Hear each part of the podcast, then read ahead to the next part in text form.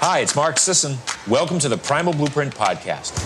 It's time for another show dedicated to the world of keto. Check out ketoreset.com for details about my New York Times best-selling book and send your questions to info at ketoreset.com.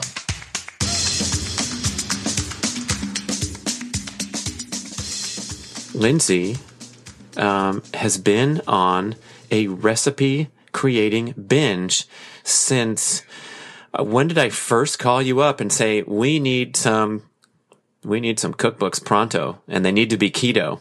And so we had the keto reset diet, the keto reset instant pot cookbook, the keto reset cookbook, and now a fabulous creation that's just launched called keto passport. Yeah, I mean, I feel like I basically spent summer of 2017 to fall of 2018 cooking. Just cooking nonstop, cooking and then grocery shopping and then cooking and eating and grocery shopping and cooking and eating.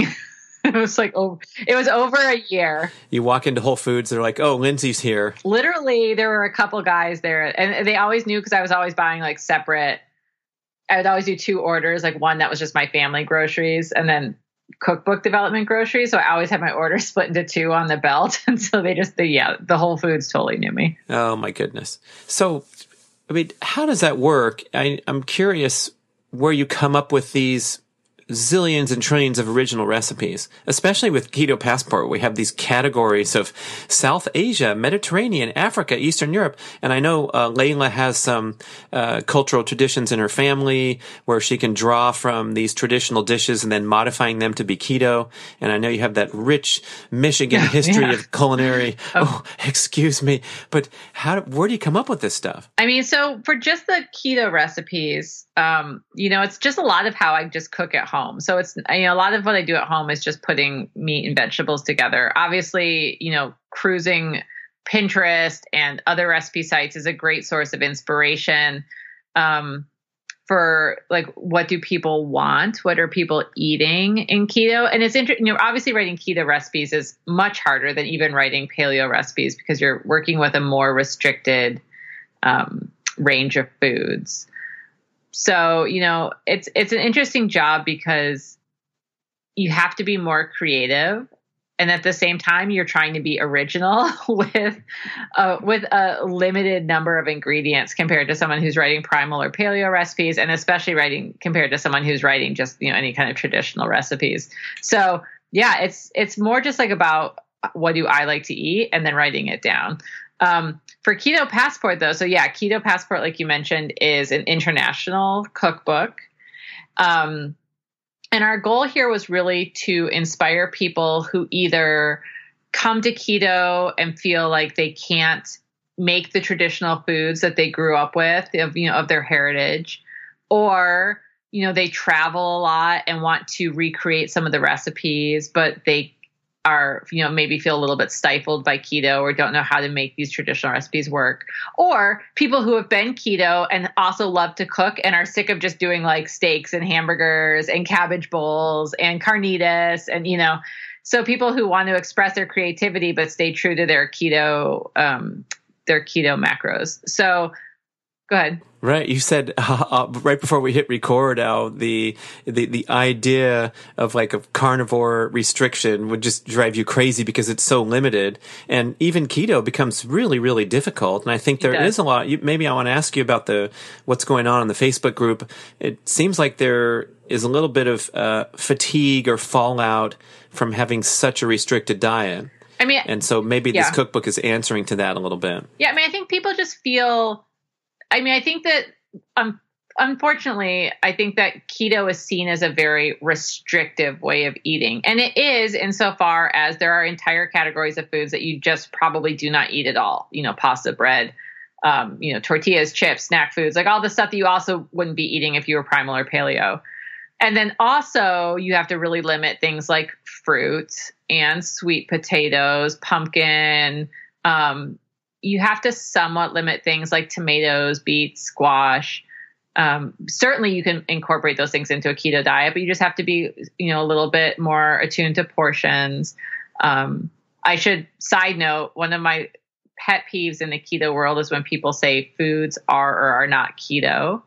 Um, mm. Because really, any any food in a small enough quantity can be incorporated into a keto diet. So a lot of people get really upset about beets and carrots specifically, and I eat beets and carrots all the time, and especially beets, and consider myself fully keto um, and have for a long time. So you know, it's just about how many carbs are you eating at a time. So, and about whether or not you care about being in deep, deep ketosis all the time. And so these are all value judgments. But anyway, I digress. So, but I think, you know, people, people see the list of, of can't eat foods or shouldn't eat foods or avoid foods or whatever, the red foods on the Banting list. And they get really freaked out. Especially I find that people who consider themselves foodies get really freaked out because, you know, so many traditional dishes that we make, you know, kind of as comfort food dishes are mostly off the table now. You know, any like lasagna, mac and cheese, anything that's battered and fried. You can do them, but you just have to be a lot more creative. And so I think that there's two things that people get like either bored or three things. They either get bored because they're not they're not sure how to inject creativity into their keto cooking. They get overwhelmed by what they perceive as these as these hard and fast rules. Or oh god what was my third thing? Or they get stifled just like they just get stifled by all the rules and they just like lose motivation. Um, and so you know the the goal behind keto passport was really to re-inject some energy and some excitement in keto cooking. And actually like so you know you mentioned my co-author layla she her background is korean and german and she her mom grew up cooking Korean food for her. So she's very like her childhood food story is much more adventurous than mine. She grew up eating, you know, different animal fats and, and fermented foods and oxtail and all sorts of stuff that I never even heard of until I was an adult. And then um, we just went and we started investigating like different foods from different regions. And it was actually, it was an interesting journey because probably about ha- half the recipes in the book are just more curated. So we didn't really have to do that much to them to make them keto because they were already so meat and veggie centric that it was more just like here's a recipe that you can eat if you're keto that you might not have even thought of or you know here's one that you might not have ever heard of before. And then the other half are ones that we had to adapt in some way to make them more keto. Obviously things involving noodles or rice um, were things that we had to adapt, and then just some other ones that you know maybe like ones we have some beet dishes in there, so we had to kind of like tweak them to make them a little bit less carby. But um, yeah, it was more just about like re-energizing people and keeping them interested in keto food and reminding them that keto food can look a lot of different ways. Well, that's interesting when you were digressing about the carrots and the beets, and um, we were wondering about this you know, we, we hear this 50 grams a day bantered about. I think the official primal blueprint position. We were just uh, revisiting this on email chains recently that the keto reset diet said 50 grams of gross carbohydrate intake per day, but you don't have to count avocados or leafy greens because they make such a minimal contribution to insulin stimulation, whatever. So pretty simple guideline to try and stay keto. But uh, within that, there's some weird nuances that I think people are interested in figuring out and understanding, such as if you took uh, a bite of carrot every hour for for for your yeah. your waking hours, um, it's not going to disturb insulin measurable way. So therefore, it's not going to really disturb any efforts you have to to make ketones in the liver if you're in a restrictive dietary pattern and you're exercising and depleting your glycogen. Uh, so I guess is there something to it where uh, a, a, big sitting, a big carbohydrate dosage at a single sitting is going to knock you, slap slap you right out of ketosis quickly? Whereby if you're I don't. I mean, we don't want to snack either because uh, Dr. Cate Shanahan says that'll mess you up good because every time you eat anything, an insulin response occurs, even if it's fat, even if it's protein.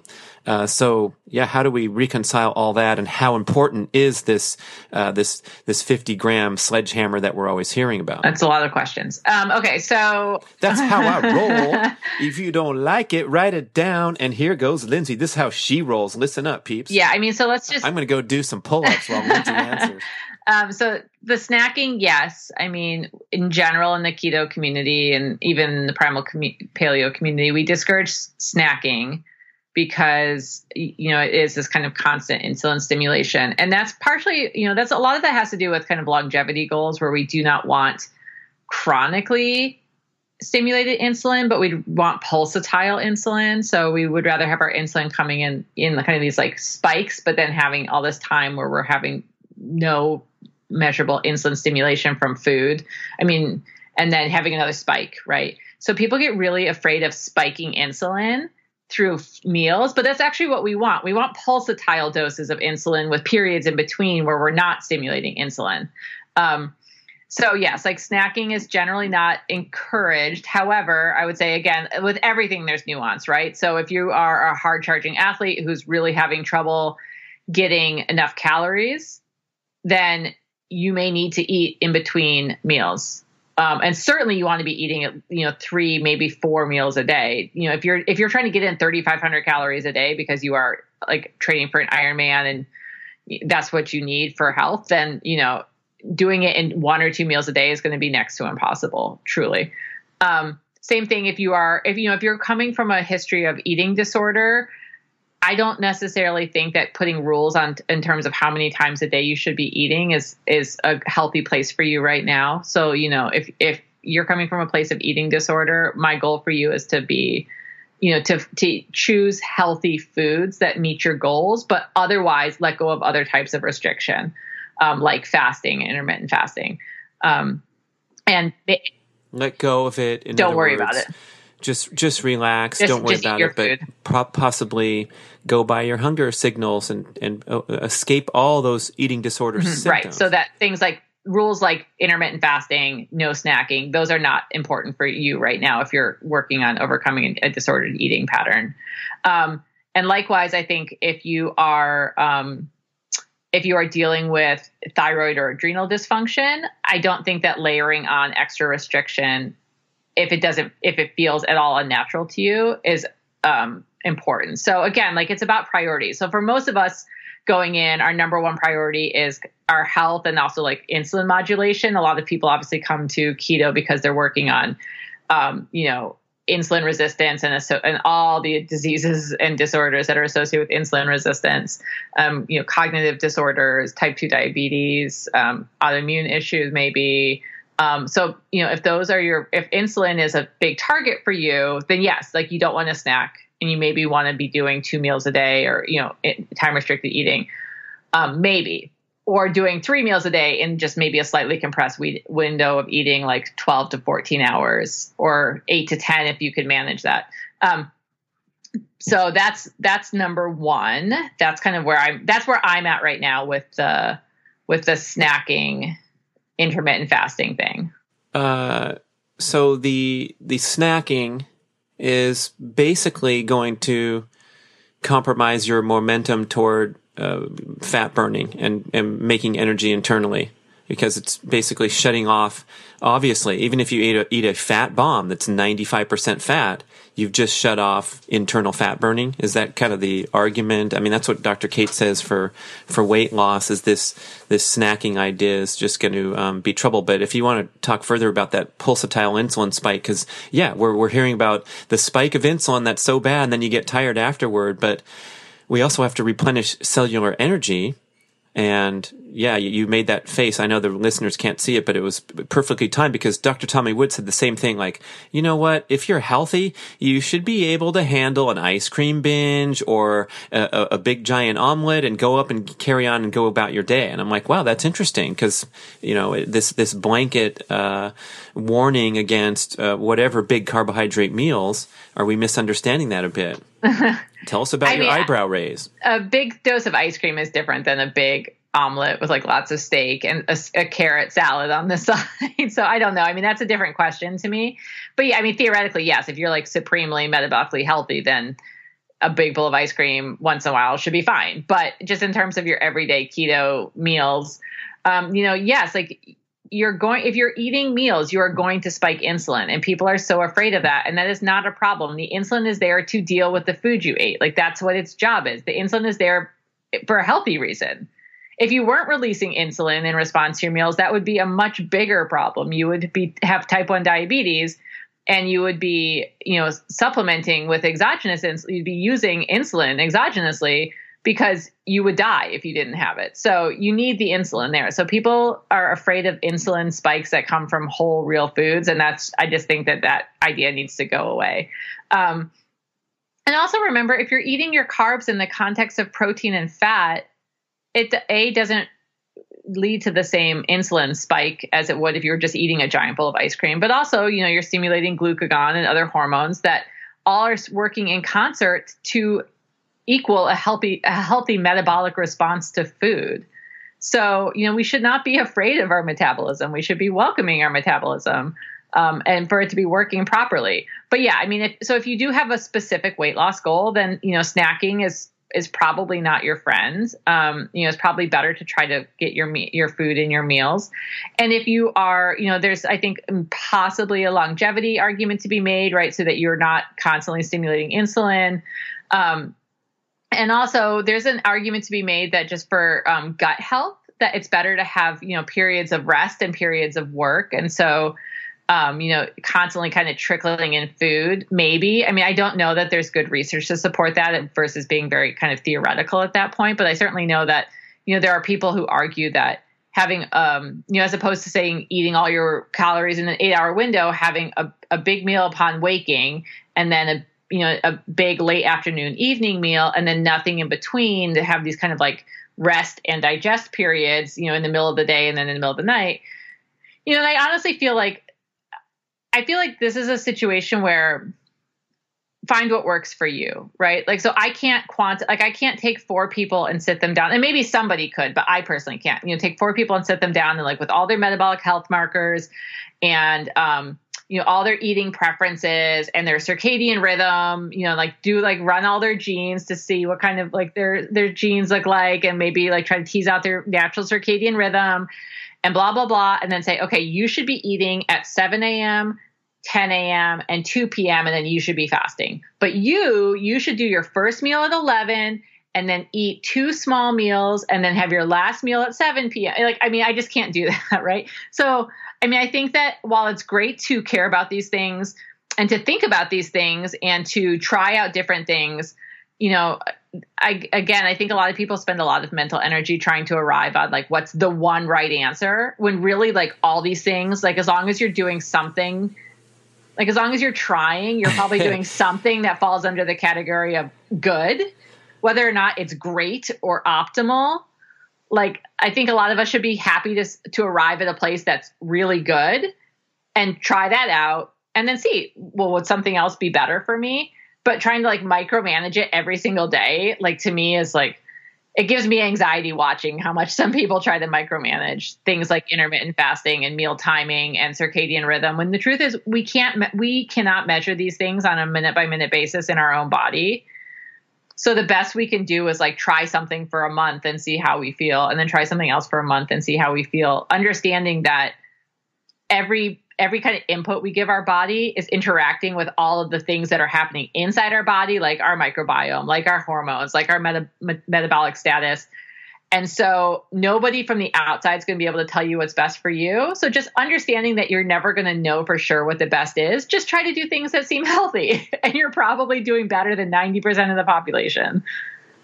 Right. I mean, uh, this is Peter Attia was uh, quoted in our in our new book Keto Longevity about the low hanging fruit, mm-hmm. and so he's if you haven't heard of him, uh, he's a leading longevity physician and prominent uh, voice in the ancestral health scene. He's got a great podcast called The Drive, and very very deep into the science, very knowledgeable individual who who is also a hands on practitioner, and he does this uh, deep experimenting on his own with a week of keto, a week of fasting, and another week of keto, and testing his blood values. And he had he was one of the first guys to have the glucose meter surgically implanted in his abdomen, so he had real time glucose readings on his smartphone for three years straight, and logged it all in a spreadsheet. And uh, one of his recent podcasts, he's like, you know, we we got to acknowledge that we don't know what's best. We totally. and if he's saying that, oh my goodness. Yeah. Well, yeah, I was gonna say if Peter's saying that, and you know, Peter A is so smart, like a really good brain, can really process information,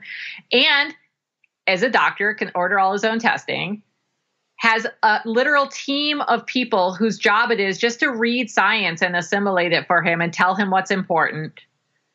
And still is still experimenting on himself to see what works. You know, so he still doesn't have an answer even for himself, right? And also, by the way, the experiment he's doing on himself is not something that I would ever personally want to do with his like he does what is like five days of fasting. He does like a week of strict keto and then like a five day fast and then something something, and like that level of regimentation just doesn't interest me personally. So even if Peter was to come back this and is say, it, do it, people. Here's what you I do. No thanks. I probably wouldn't Yeah. do it because I don't want to. maybe I would. I mean, maybe if I knew for sure it was the answer, then my motivation would be different. But for right now, what Peter does is not what Lindsay wants to do. So That's a it doesn't really matter. Yeah, that's an interesting quip. I mean, uh, you know, the Surgeon General report came out in 1964. There were a lot of people smoking up to that point because uh, they thought nothing of it. And then they said, oh, smoking will kill you and give you lung cancer. And that has to go on the billboard now. Uh, I think we had a decline in smoking. So until that person comes along and says you should fast every other week and not eat any food and just drink water, I guess we got to suck it up at that point. But I like your style where you're just looking for, uh, and you know, remember, listeners, Lindsay's a, a psychologist by training. She's in the health expertise field as sort of a, a folly of her adult life. But I always like talking to you because we're we're having to frame it back to you know the the the psychological health of the individual making these decisions and uh, living in a manner that's congruent with their stated goals and all those important things, and having the fun and variety and excitement. I guess that's a good uh, segue back into the book. But Yeah. um, talk about kind of that uh, that fatigue and that uh, frustration a little more, and how we can kind of escape that with, let's say, uh, investigating exciting new recipes.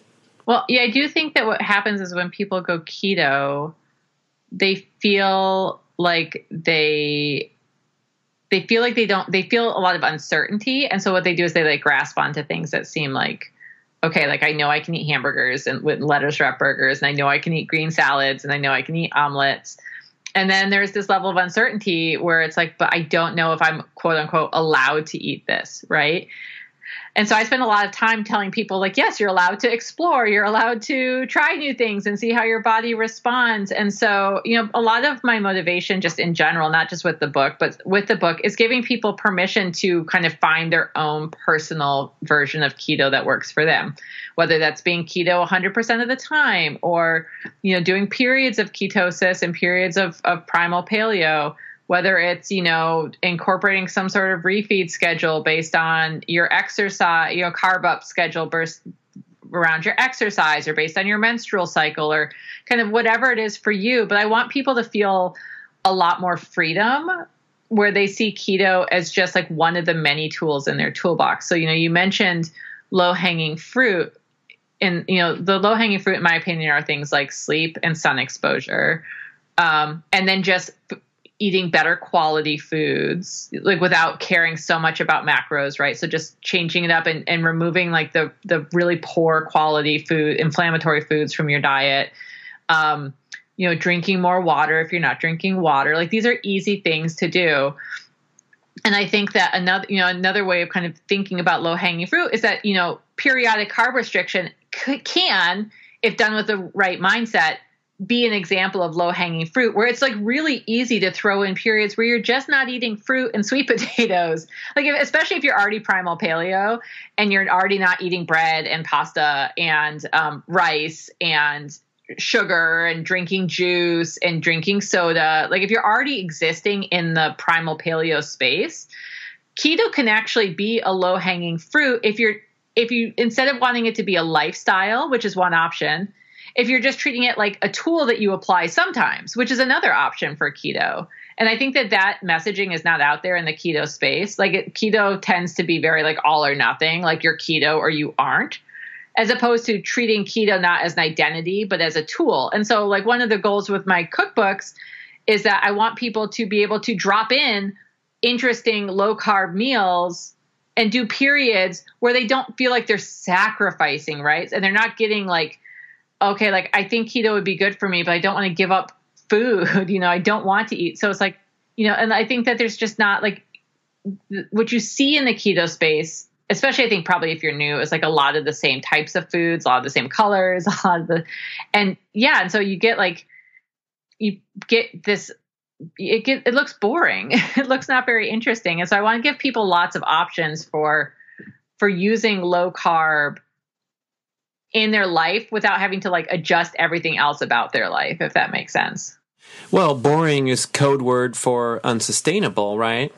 Well, I don't know. I mean, some people really like boring. I mean, for some people, you know, you mentioned decision fatigue, and I do think that's a that's a big appeal for a lot of people with the carnivore diet that you also mentioned. Is like there is no decision to be made. I literally I fill my fridge with meat, and the only decision I have to make is which of these meats am I going to eat today. And like maybe if you're eh, depending on what version of carnivore you do, like am I or am I not going to add some dried spices to this meat today? And some people just are like no. Like some people are strict red meat and salt. And then some people are like, you know, any animal, any animal flesh and um, eggs. And some people, and also like fresh herbs and spices for um, flavoring. And some people are like, you know, any animal product, and that includes dairy and eggs. And also, but no, pl- nothing that grows in the ground. So, like, no herbs or spices whatsoever. So, whatever. But the point is, like, you know, I think that is the alt. I think a lot of people do end up at carnivore from keto because the decision fatigue that they perceive in keto of like always caring so much about what you're making and counting things and looking at things at your plate and making these judgments about whether or not it is or isn't keto like is this food keto? Is this food not keto? Am i eating too many carbs? And they just say forget it. I'm going carnivore. And it's like a palate cleanser literally and figuratively because they don't have to think anymore. But also, you can just decide to take a more relaxed approach to keto, which is that you choose foods that you know are going to more or less qualify. And as long as you're feeling good, don't worry about it. So, are there any no nos that come up, such as uh, dipping in and out where you're having these high carbohydrate days and then you're back into keto or a binge weekend where you allow yourself the beer and pizza and the potato chips and then you're back in keto or uh, where should we draw the line when you're offering us such flexibility or variation? Um, well, there's a couple lines, right? I mean, so some people find that if they really dip out of keto, then it takes them four or five days to get really back in. And so if you're doing if you're doing binge weekends, that's not going to work for you. Um, I also just, I also basically your binge weekend and then four or five days. And you're not just joking. This is from Phinney and Volek's right. research that someone who's p- poorly fat and keto adapted, like trying to get there and being uh, allowed to have binge weekends, they maybe get into ketosis by like Friday, night, have yeah. their binge weekend, and it takes Monday, Tuesday, Wednesday, Thursday of keto aligned eating to to stimulate uh, the the the uh, make the keto numbers back on Friday and then back to the pizza. Yeah. So not going to work, Lindsay. Not going to work. And also, I mean, like let's just talk. I mean, be very clear that where I come from in the keto world is that like I assume if you're not doing keto, you're doing primal. And if you're not doing either, it's because like you're on vacation or whatever and you've decided to blow it out. But there are certainly people who are like, I'm either keto or I'm back to like, you know, Little Caesars. And that's not like those are not that's not our population that I work with. You know, so the people I work with are Sorry, you can't join. You actually have to be approved to join the Facebook group. So no Little Caesars. And sorry, I, we can't uh, we can't sponsor to, the show either. I will allow you to join. But you know, what I'm saying is like most of the people that come into our group are people who came to us via the primal or paleo space. So leaving keto means going back to something that I would still consider a very healthy way of eating, you know. So like lots of people say their carb binge and their carb binge is, you know, like an apple and half a watermelon and they're like, "Oh, I'm so bad." you know, and it's like uh, that's that's not what people mean when they're talking about I left, I went and I ate half a cake and then I had like a six pack of beer by myself and then I got up the next day and I went to and got a stack of pancakes like so, you know, it's really hard to make these kind of blanket statements because people's carbs can look very, very different. So, I mean, I personally don't think it's a problem for most people, and I'll caveat this in a second, to move kind of fluidly once you've done the work to become keto adapted, to move fluidly between keto and primal paleo, you know, where food quality continues to be a priority and you're still not eating, you know, grains and sugar um, you know, maybe like occasionally if it works for you, but like for the most part, those foods are still not staples of your diet. Um, that's one thing versus like going like all out back to like just like weekends of just nothing but sad foods and not just sad foods, but like overeating and usually in combination with alcohol. Like that's just a very different thing than like having a big bowl of fruit. Like a, they're not even the same. Um, but the caveat then is like, is why did you become keto in the first place, right? So if you're just keto because you think it's good for health and longevity, you want to meet or, guys. Yeah, ex- exactly. You want to just get in the cool keto Facebook groups, or you, um, you know, you just are experimenting with it. And even if you just want to drop some pounds, like, like you can dip in and out of ketosis. Like ketosis isn't magical for weight loss it helps it's good but it's, not magical. There are other you can still lose weight on primal paleo. But if you're in if you're doing keto because you are using keto as an adjuvant therapy for cancer or you're trying to uh, you know you have early stage dementia or you have type 2 diabetes that's not well managed and um, or other you know other insulin resistant um, other diseases associated with insulin resistance if you obviously if you have epilepsy and you're using it for that like then you don't mess around. Like you don't mess around with dipping in and out until you feel very confident that you are well managed from a medical perspective. And then you experiment strategically if you and your doctor agree that that's the right thing for you. So that's the problem with keto is a we have like huge like hugely different reasons why people come to keto and then very different reasons why people what people imagine when they step away from keto what that's going to look like. And so it's really hard to put these blanket rules on. Now in the cookbook for example you you're averse to saying is this food keto? Is this recipe keto? Because we're projecting obviously we're we're we're setting a goal of keeping our carb intake limited over the course of a day or the course of a week. So an individual standalone recipe um, is not representative of that. So, what kind of guidelines would you uh, have the listener follow if they're thumbing through a recipe book, including yours, mm-hmm. and how how to navigate, um, you know, staying to keto goals while preparing these these wild looking recipes from Africa and the Middle East and the Mediterranean? I can't even pronounce some of this stuff. Very cool, uh, but are there is there some leeway if you're having a dish that features sweet potatoes that if you ate that four times a day you're not going to be keto right. and you got to go and blank blank? Well we did not put i don't think we have any dishes with sweet potatoes in the book because sorry find another book peeps. Well here's what i learned. So it's been this has been a very interesting learning experience for me.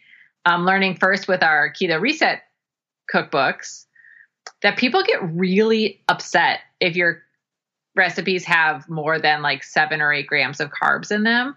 Even even despite our many statements at the beginning of all three of my cookbooks that say there are lots of versions of keto, and although some people restrict their carbohydrates to 20 grams of car- total carbs per day, or even net carbs per day, which is a lot of carb restriction, you know, we take the approach that most healthy people can easily eat 50 grams of carbs per day with some flexibility and still maintain ketosis. Like we go through this whole like you don't have to like don't have to be super restrictive. It's possible to eat. So, you know, and then people will still look at say come back and say, well, some of these recipes have 11 grams of carbs and that's more than my half of my daily carb allowance and this cookbook isn't even keto. And it's like it is. You didn't read the beginning. um, oh, so, the beginning. I mean, it turns out that writing keto, I mean, keto recipes are challenging to write just because, again, the like limited types of foods, you know, because you, you, do want to be sensitive to the fact that you don't want any one dish to have all 50 grams of carbs in it. That just is not a, a reasonable um, delivery for people. But, um, you know, again, because people's perception of what is and isn't keto differs so wildly. So you know, I kind of set a rule, and this is was totally arbitrary for the most part, that we would try to keep all the dishes to below 15 grams of carbs in all three books. Um, you know, assuming that you know if you're eating two meals a day and your entree has 15 grams of carbs, that's not a big deal. Like it's just not a big deal. You know, if you're eating four meals a day and one entree is 15 grams of carbs, you need to pay attention to that and look at that. But for anybody who, in, obviously, if you're only eating 20 grams of carbs per day total, this is probably not the dish for you. Uh, because you're just not going to have enough room to eat any other food besides like just cans of tuna or egg whites or something, I guess, if that's what you want. Um, but people just get very offended when they perceive that you're trying to give them more carbs than they want. So keto cookbook writing is incredibly challenging. Um, but yeah, so I set this threshold at around 15 grams of carbs. A couple of our recipes exceed that. Um, and actually, it's the ones with mollusks. So the ones with mussels and clams, because mollusks. Oh, forget it. Those are so I know, healthy. We're going to make an well, exception. Well, that's what I did because mollusks have a lot of carbs in them and apparently, this is interesting. I, according to something I read on the internet when I was trying to figure out why mollusks have so many carbs compared to other types of seafood, it's because they don't undergo the process of rigor mortis when they die, and rigor mortis involves a degradation of muscle glycogen. And so with other and I again like I could be completely spreading a rumor, but I read this on the science site, and you know that everything on science sites on the internet is hundred percent true. So apparently they don't undergo rigor mortis, and so the glycogen in their cells or in, in their cells does not break down, and so even so when you consume them, you're consuming all of the of the glucose in their little mollusk bodies or whatever. So whether or not that's true, I like that story. I'm going with it. Um, so yeah, so mollusks I made an exception for, but otherwise I tried to keep things to under 15. Most things I tried to keep under like 11 or 12. Um, but again, like at some point you're sacrificing flavor, and especially with Keto Passport, like we were able to make those changes because we used a lot of herbs and spices because we were using we were making international recipes and we wanted to flavor them. Um, the other thing that people get really upset about with keto cooking is the dairy question because a lot of people a lot, again a lot of people come to dairy because they have metabolic issues or autoimmune issues. And for a lot of those people they find that cutting dairy is part of their healing process. They just don't do well with dairy. And sometimes you, they can reintroduce it and sometimes they can't. Um, so a lot of traditional keto recipes are like heavy cream and cream cheese. Heavy cream cream cheese shredded cheese and sour cream. And so people are desperate for good um, dairy free recipes, which now you know a lot more people are delivering. It's it's way easier to find. Even in even in two years ago when I started keto, like really hardcore, was still a lot of cheese and cream cheese recipes. Um, but yeah, so it's like people want dairy free recipes, which is great. I like to make right dairy free recipes. I don't eat that much dairy, but I I don't restrict it either. But it's hard to get enough fat into recipes to make the macro balance look like people want. So again, people think that keto has to mean high fat in every dish, and it doesn't. Every dish does not need to be high fat. It just your total meals across a day need to be low enough carb. And the fat is there for calories. And you can add fat on your own, but it's tricky. Oh, it's tricky. You're right. Yeah. I mean, let's say you're really good at burning body fat or want to drop some excess body fat, you're maybe going to stay under the carb limit for keto, but your ratios are not going to align with that commonly stated goal of 75% fat and 20% protein, 5% carb because you're not just you're just not eating that much food. Right. And I mean those those ratios are a starting place for a lot of people. But again, people get very wedded to them. So yes, like if you're trying to drop body fat, if you want your body to be consuming the fat off your body, you don't want to be eating as much fat off your plate. Like that's just basic because the calories have to come from somewhere. And if you're giving your body the calories from fat, then, you know, on your fork, then you're not going to be using your body fat as much. On the same time, like you can't just restrict calories so much that you're like starving yourself. So you have to eat some dietary fat. But, you know, keto does not need to be a, a fat fast in terms of just putting butter and sour cream and shredded cheese on everything. But when you are restricting carbs and when you are moderating protein, then you're going to need to eat dietary fat and more than you're probably used to if you're coming from a standard American low fat dogma where you know you were eating low fat packaged food products and buying lean chicken breasts and draining the oil off your tuna before you ate it like with plain salt and pepper instead of mixing delicious mayonnaise into it um, but yes, like every recipe does not need to be a high fat recipe to qualify as keto. And then, of course, then people get mad about the protein because some people are still really afraid of protein in the keto space. Although, definitely in the last two years, I've seen a profound shift in the keto space where people are much more comfortable eating protein, much more aware of gluconeogenesis being more of a demand driven process people are still afraid of gluconeogenesis and afraid of insulin. Um, but there are plenty of us out there trying to like wave the flag and saying like, you don't have to be, a,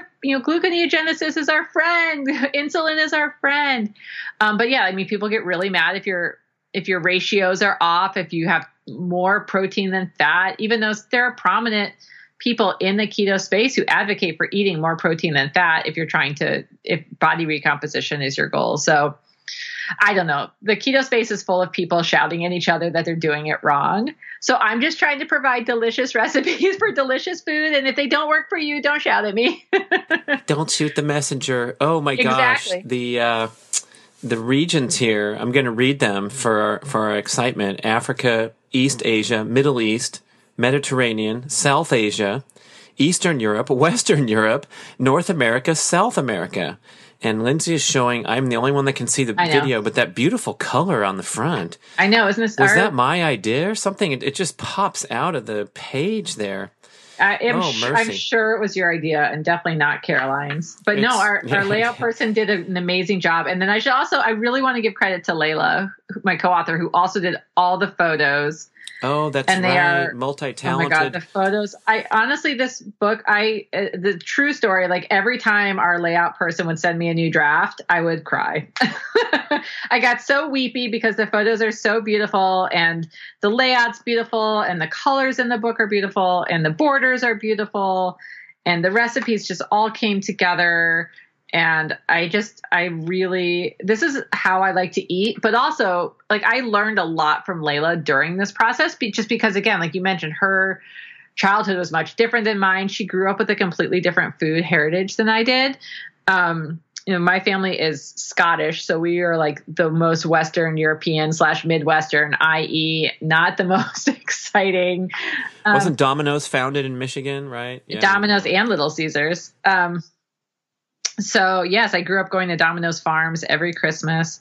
Um, so you know, I learned a lot from her, and so I actually still use the recipes in this book. Like I follow them myself because a lot of these were recipes that I learned about while we were in the process of, of starting to do the research for this book and think about whether or not this was something that we wanted to make a whole cookbook out of and do we want to make it global. And so um, there are some recipes in here that I only learned about um, in the process of making this book that are like now staples for me. Like, um, there's a oops sorry i got distracted by my phone buzzing. Um, so like I j- have quail eggs in my um, fridge right now that i'm going to make the marinated quail eggs from the book.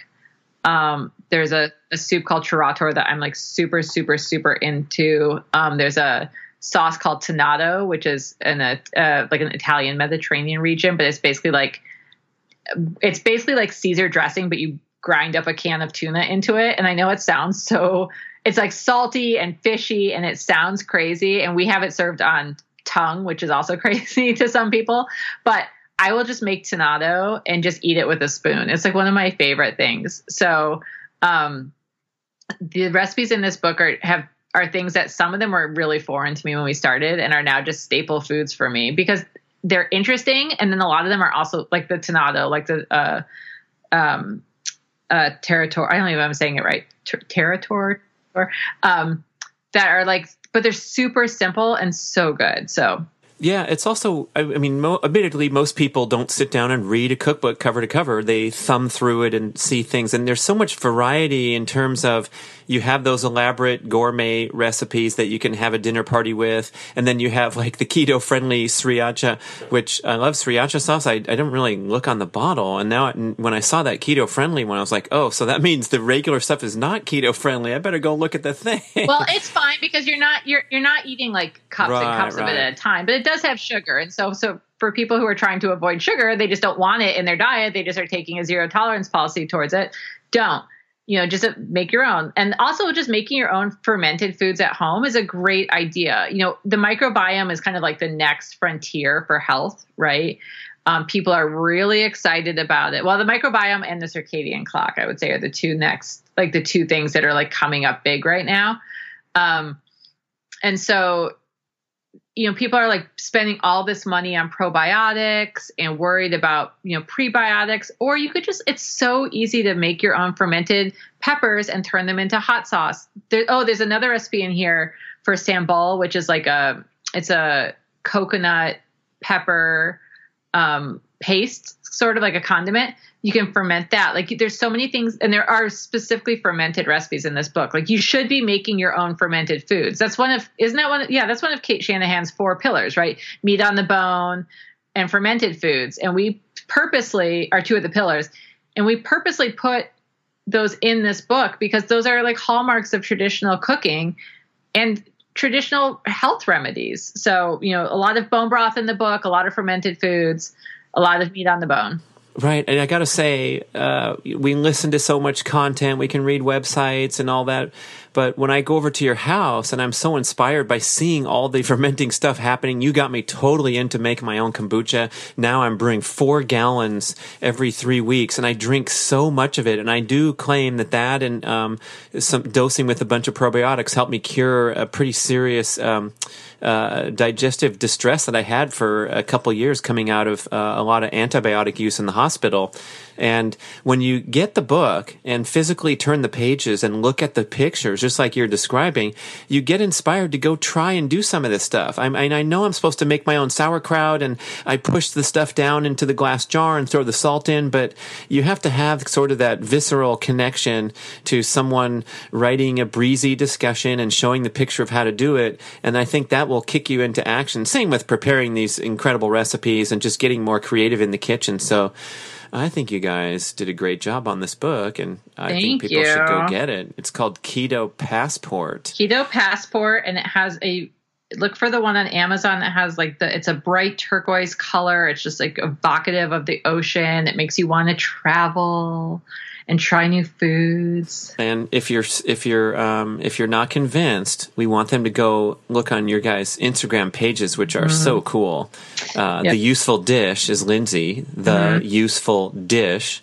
And Layla is strong dot and dot well fed. Correct? Yeah, strong, strong and well fed with periods in between the words. And that's cool there because she's showing that other her, her other multi talent of lifting those heavy weights. And she taught me the proper form for the deadlift. And now my back is never tight afterward. And man she just making a great contribution doing her thing. So yeah layla's a rock star. She's awesome um, so are you, Dr. Lindsay Taylor, thanks. one of our favorite guests on the podcast and hosts and guests.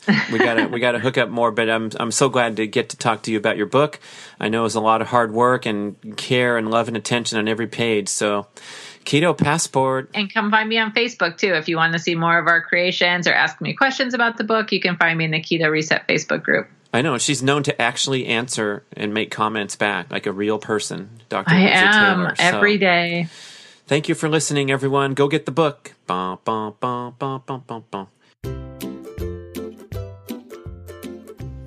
so, Chris Kelly, Nourish, Balance, Thrive, we're, we're talking about health, and you're telling me a funny story about your picky four year old daughter that won't eat unless there's Primal Kitchen uh, condiments on the table? It's true. My daughter will not eat unless there's the Primal Kitchen Wilder. it's, it's, this cute thing actually she does. We have a local state park called Wilder Ranch. Oh yeah, and uh, she calls the ranch dressing Wilder Ranch dressing. we, we, we, we, there's no way we're going to correct her on that. It's just too. It's so so endearing. Uh, how old um, is she? She's four. Oh my god! So she likes like the mayo on. Oh yeah, she so she loves those. So we love them as well. We have uh, we we eat them all the time. We eat the mayo, we eat the balsamic, we eat the the ranch, um, the avocado oil we use all the time, and, and so you know that's completely genuine. And I don't mind talking about that because you took the pain in the ass out of condiments. I really appreciate that. What an authentic spot from Chris Kelly at Nourish Balance Thrive. And yes, Primal Kitchen, you can call it Wilder Ranch dressing if you want. and uh, we'll send five cents of the proceeds over to that beautiful state park because they're, they're trying to make ends meet in Santa Cruz Mountains. Thank you very much, Chris. it's my pleasure.